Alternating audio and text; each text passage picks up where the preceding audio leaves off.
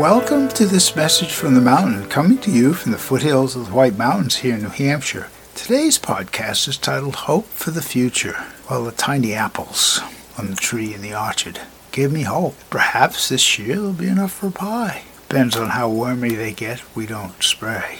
But at least there's hope, and hope is special. And of course, this time of year is graduation season, and there are a lot of young people whom I call the next generation of hope because they're born knowing. They have a sense of caring about the future, just almost inbred in them. And so it is that my hope for the future, long term, is on this latest class of graduates, whether it's high school, college, nursery school, wherever it is. It's a wonderful wave of knowledgeable young people that will, I believe, contribute towards saving the climate, the world, perhaps eventually creating some peace.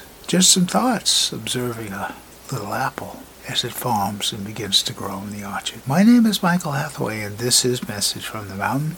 Is my prayer these words are right and good for you wherever you hear them. Thank you so much for listening.